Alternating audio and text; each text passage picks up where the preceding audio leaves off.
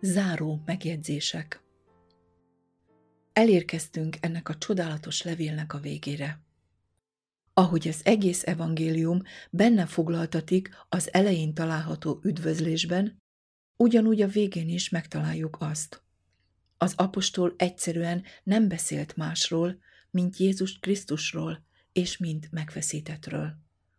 Nem üdvözölhette barátait anélkül, hogy meg ne említette volna ezt. A levél minden fejezetében, de különösen az utolsó kettőben látjuk, hogy mennyire közvetlenül szól hozzánk.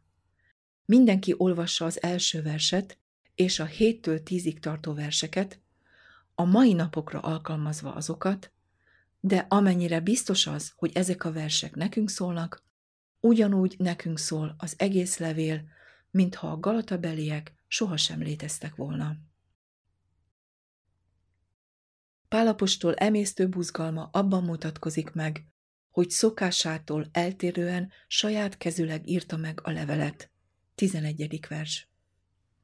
A negyedik fejezet meglátatta velünk, hogy az apostolnak szemgyengesége volt, ami nagy mértékben akadályozta munkájában, vagy ami akadályozta volna, ha Isten ereje nem nyugszik rajta. Ezért mindig kellett valaki, hogy segítsen neki, és leírja azt, amit az apostol diktál. A kettő Tesszalonika második rész második verséből megtudjuk, hogy egyesek kihasználták ezt, és leveleket írtak a gyülekezeteknek Pál nevében, ami zavart okozott a testvérek között. De a levél vége felé, hatodik rész 16-tól 18-ig, Pál elmondta nekik, hogyan ismerhetik fel a tőle származó levelet. Függetlenül attól, hogy kiírta a levelet, a köszöntést és az aláírást saját kezüleg írta. Ez az eset azonban annyira sürgős volt, hogy ő maga írta meg a levelet. Csak egy látványosság. Nem csaphatjuk be Istent, és nincs értelme becsapnunk saját magunkat vagy másokat. Mert az Úr nem azt nézi, amit az ember, mert az ember azt nézi, ami a szeme előtt van, de az Úr azt nézi, ami a szívben van. 1 Sámuel 16, 7 A hamis testvérek próbálták meggyőzni a galatabelieket, hogy bízzanak a körülmetélésben, amely önmaguk megigazulását jelképezte a hitáltali megigazulás helyett. A törvény csak a megigazulás és az igazság egyik formája volt számukra. Cselekedeteik által testükben egy szép látványt vihettek véghez, de ez csak üres látvány volt, nem volt benne valóság. Ezáltal igaznak tűnhettek, anélkül, hogy üldöztetést szenvedtek volna Krisztus keresztjéért. Valójában nem tartották meg a törvényt. Semmiképpen, mert a test ellenségeskedik a lélekkel. Akik testben vannak, nem kedvesek Isten előtt.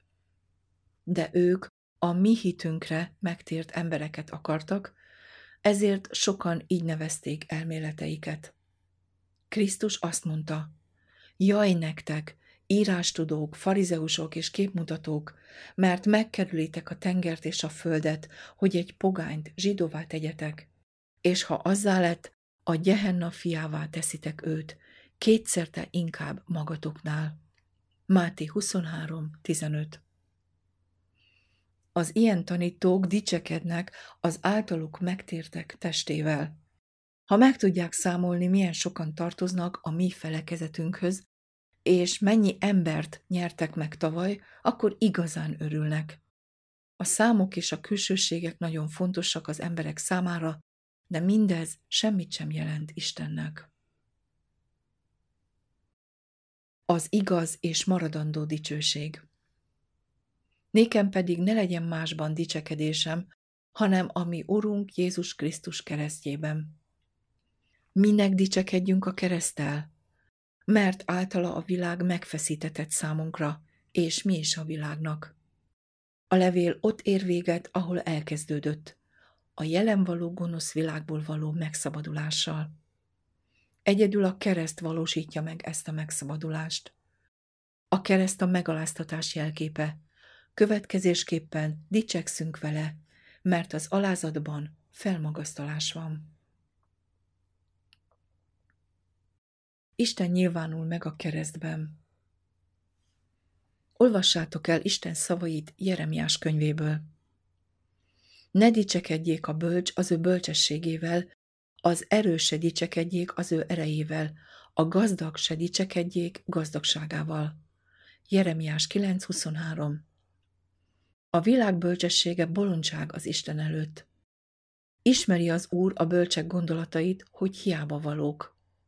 1 Korintus 3, 19-20 Senkinek sincs bölcsessége, amivel dicsekedhet, mert a saját bölcsessége bolondság, de a bölcsesség, amit az Isten ad, büszkeség helyett alázatot eredményez. Mit mondhatunk az erősségről? Minden lény olyan, mint a fű. Ézsaiás 46. Az ember a legjobb állapotában, teljes mértékben hiába valóság. 39. Zsoltár, 6. verse. Angol fordítás.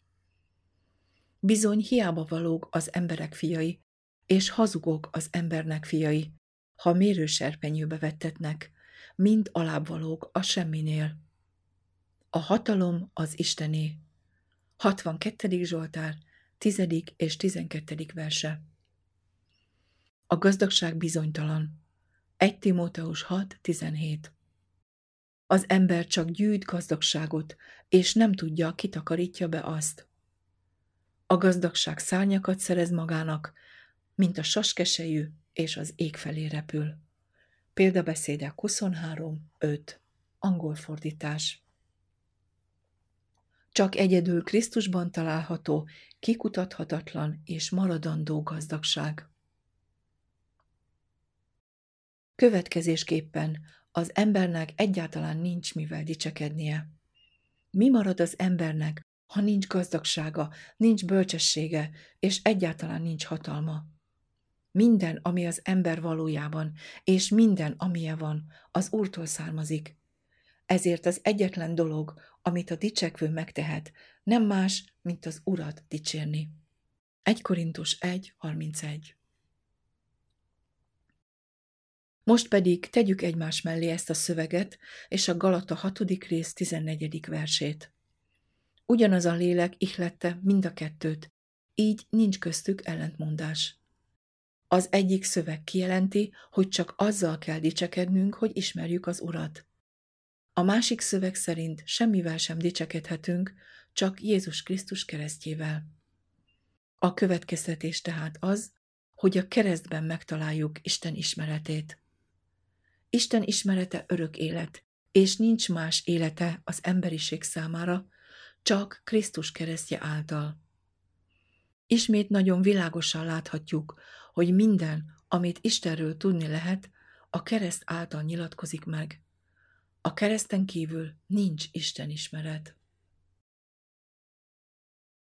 Ez ismét megmutatja, hogy az egész teremtésben a kereszt látható, mert Isten örökkévaló ereje és istensége, minden, ami róla megismerhető, az általa teremtett dolgokban látható meg. Isten ereje az általa teremtett dolgokban látható, a kereszt pedig Isten ereje. 1 Korintus 1.18 A gyengeségből Isten erőt csinál. Halál által menti meg az embereket, hogy a halottak is reményben nyugodjanak. Senki sem lehet annyira szegény, olyan gyenge és bűnös, annyira romlott és megvetett, hogy ne dicsekedhetne a keresztel. A kereszt pontosan onnan emeli fel, ahol van, mert a kereszt a szégyen és a megvetettség szimbóluma, és feltárja benne Isten erejét. Ez az örök dicséret alapja.